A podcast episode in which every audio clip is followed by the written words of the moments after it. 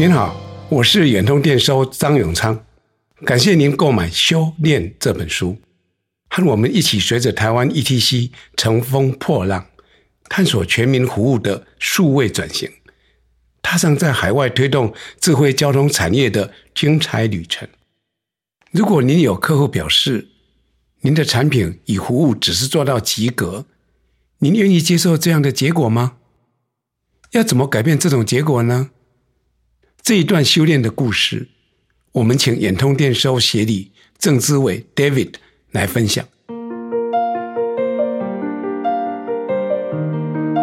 您好，我是远通电收郑之伟。系统在真实世界上线，永远会发生没有设想到的情境。国道电子收费系统正式上线后，就发生了错误扣款事件。一次扣款错误虽然只是10几块钱，但要修正这个逻辑判断错误，团队需要花非常多的时间去研发方案和调整系统，费用可能要花到数十万。虽然不修正，服务也会合格，但是不断出错，会打击民众对国道电子收费正确性的信心。既然创建了领先全世界的电子收费系统，团队不能接受只达到让人勉强接受的标准，于是远通电收全员投入，从总经理开始到全体员工，用整个公司的能量去改善系统内一件件的小麻烦。公司因此成立了服务创新小组，专门收集营运上的需求和缺失，依照重要性与急迫性来排序，统整待办的清单。每周一早上，整个副理级以上主管与专案负责人会固定开会，针对每一个特殊的案例来找出他的错误，决定他的修改方案，然后将整个方案交给专案小组进行程式上的修改。后续的主管会议再逐一确认，看到确实修改后才会从追踪清单中删除。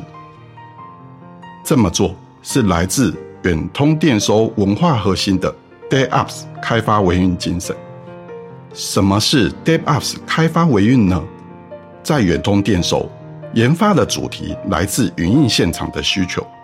当第一线人员得到客户的回馈，发现了真实的问题，我们就会回到研发去找出真正的原因，重新优化跟调整，接着再将迭代后的产品与服务重新投入市场做验证测试。这样反复执行迭代产品的过程，就是远通的开发维运。每次一收到客户的问题，开发维运就会启动，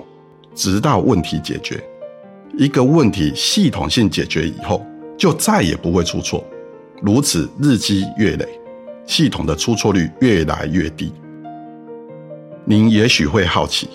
针对一个课题的开发维运会花多久的时间？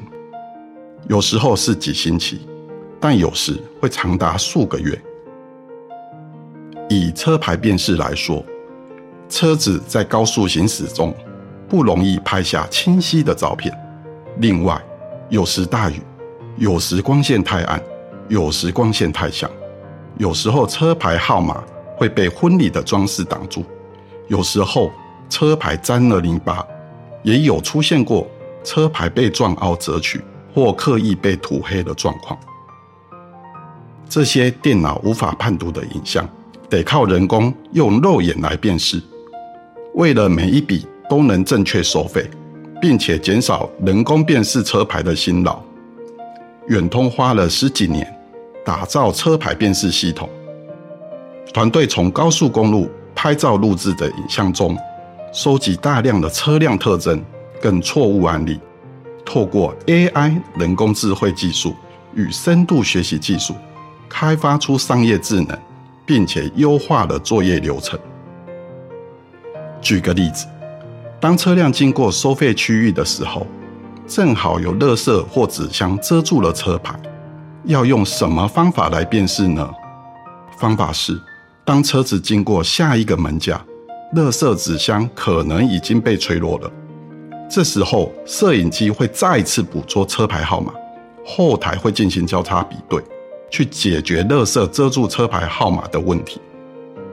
经过将近10年的努力，用人工肉眼辨识车牌的需求大为降低，而且远通的车牌辨识系统不只能应用在台湾的车牌，泰文车牌的辨识率也高达 98%。 这样的成果连泰国当地的车辨厂商也比不上。远通团队每发现一件错误，就会主动追踪问题，设法化解。这样的流程重复几百几千次，11年来点点滴滴的累积，这就是远通电收坚持的开发为运。谢谢 David 的介绍，用车牌辨识的研发和实际的案例，讲解远通电收开发为运的精神。您任职的企业是否也奉行一个核心精神？如何把这份精神贯彻到每一件事情上面呢？记得李小龙有一句名言，我不怕练10000种踢法的对手，而是一种踢法练10000次的对手。远通电收带着这种精神继续服务的修炼。